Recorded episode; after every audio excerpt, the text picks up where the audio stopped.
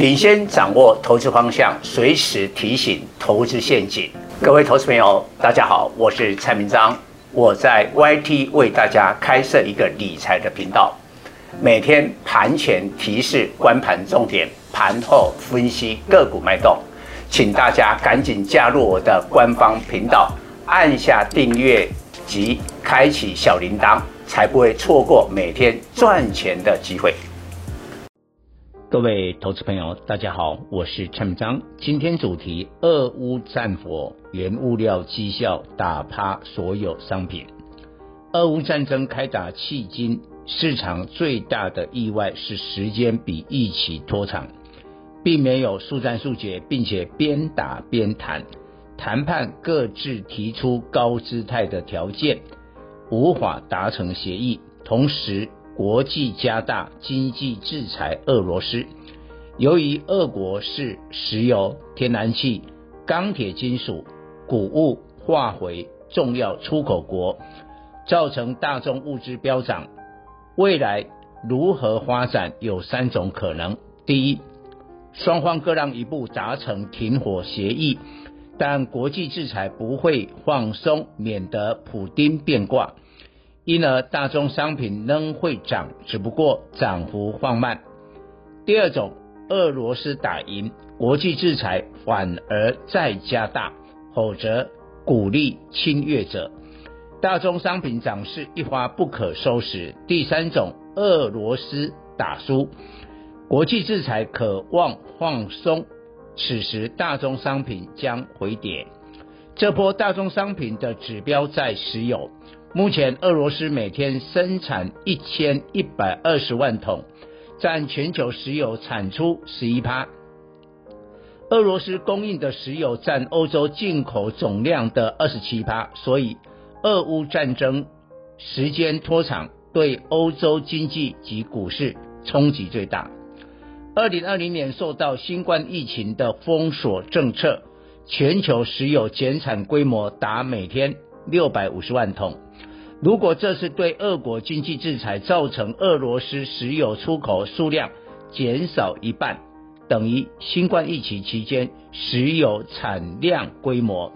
可是现在各国陆续解除疫情封锁，全球民众对石油的需求已经恢复到新冠疫情爆发之前，于是国际油价看涨，国际油价站上一百美元只是开始。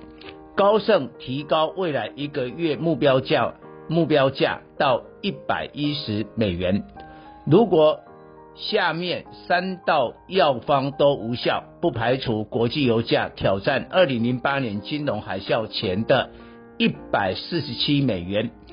近一百五十美元的油价并非不可能，因为现在的美元已经不是二零零八年的美元。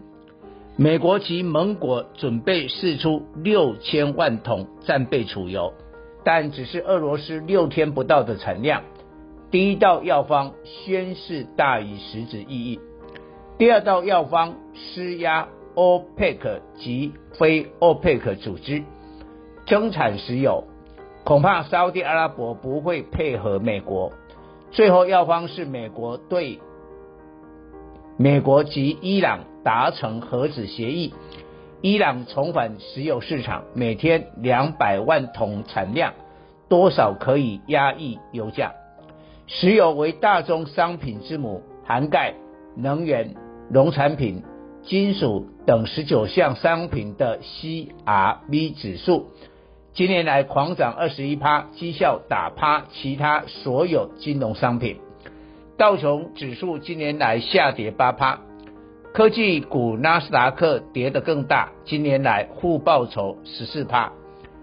台股加权指数今年来小跌不到两趴，在国际股市相对抗跌。台股主要受惠原物料逆势表现，钢铁今年来上涨七趴，塑化股涨三趴，航运涨三趴。投资人手上没有原物料，就不可能有好绩效。台股原物料族群选股要秉持一个重要原则：产业的终端需求强劲，再加上俄乌战争的供给短缺，这样的原物料股涨势才可持续。台股塑化股都是中间原料生产商，油价急涨使成本增加而压缩产品利差，一旦油价涨势缓转，就必须提列产品跌价损失。又当前塑化产品的终端需求不强，不如去年这个时候德州冰风暴的塑化产品供给短缺。但全球民众开始施打疫苗的需求上升，当时台聚一三零四、亚聚一三零八、华夏一三零五、联成一三一三等波段大涨逾一倍。塑化股最接近上游概念是台塑化六零五，国内最大乙烯供应商，目前乙烯报价涨到每吨一千两百美元。台塑化今年来股价上涨五趴。台塑一三零一去年 EPS 逾十元，以七十至八十趴的股利发放计算，今年股利七至八元，殖利率七趴，具有高殖利率题材。相较之下，钢铁终端需求较强，进入金三银四的传统钢铁需求旺季，三至四月大陆及台湾主要钢铁厂的盘价。都会上涨，整体钢材的库存下降。大陆二月中旬主要钢铁企业钢材库存量较去年同期减少六十四万吨，下降三点七趴。钢材低库存对钢价形成一定的支撑。北京冬奥二月二十日结束后，大陆钢铁厂恢复正常生产，三月开始。回补库存，钢铁股春季行情展开。中钢二零零二三月盘价平均上涨二点四趴，结束近半年的修正，又发放股息三点一元，殖利率八趴，今年来股价上涨八趴，创六个月新高。这是乌俄乌战争铝镍飙最凶，今年来分别上涨二十五趴及二十二趴。锂镍广泛使用在电动车、新能源的终端需求强劲。俄罗斯遭制裁造成供给缺口，因此今年钢铁营运爆发力最强的个股必然与铝镍有关。大成钢二零二七，铝减板占营收四十五趴，不锈钢占三十五趴，两大产品合计占营收七十趴。并且以美国市场为主，受惠基建推动产品报价上涨。今年来股价上涨十五趴，绩效突出，成为俄乌战争的钢铁股多头指标。不锈钢的新钢二零三二，今年来股价大涨三十二趴，领先所有钢铁股。今年 EPS 估一点七元，获利并不出色，因是股本十三亿元的筹码因素。黄小印飙涨，芝加哥小麦期货今年来大涨二十七趴，创历史新高。台股相关有指福寿一二一九、大统一一二三二有题材，股价应会动起来。但农粮股的指标在化回的东减一七零八，今年来股价上涨二十一趴，因为俄罗斯及白俄罗斯占全球钾肥出口四十趴。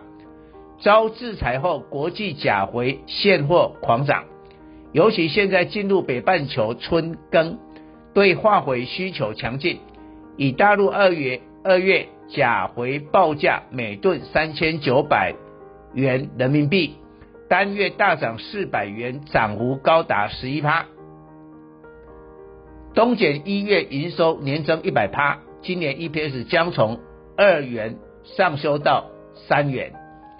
全球货柜轮龙头马士基停止俄罗斯载货，但中欧班列运输受阻，改为海运，一正一负对业绩有影响。欧洲货柜轮处于俄乌战火，股价下跌，但长龙二六零三的欧洲线以德国汉堡、荷兰阿姆斯特丹为主，没有俄罗斯业务，对业绩没有负面影响。货柜轮运价已连跌六周，三月起将逐渐转为上涨。第二季底及第三季是货柜轮传传统旺季，长荣股价创七个月新高，今年来股价上涨七趴，涨势越来越明显，可望中期目标价挑战一百九十元。航空双雄飞往欧洲线并没有莫斯科，以华航二六一零为例。伦敦、维也纳、罗马、法兰克福、阿姆斯特丹，所以禁飞俄罗斯没有影响，与欧美航空股的冲击大不同。以上报告。本公司与所推荐分析之个别有价证券无不当之财务利益关系。本节目资料仅供参考，投资人应独立判断、审慎评估并自负投资风险。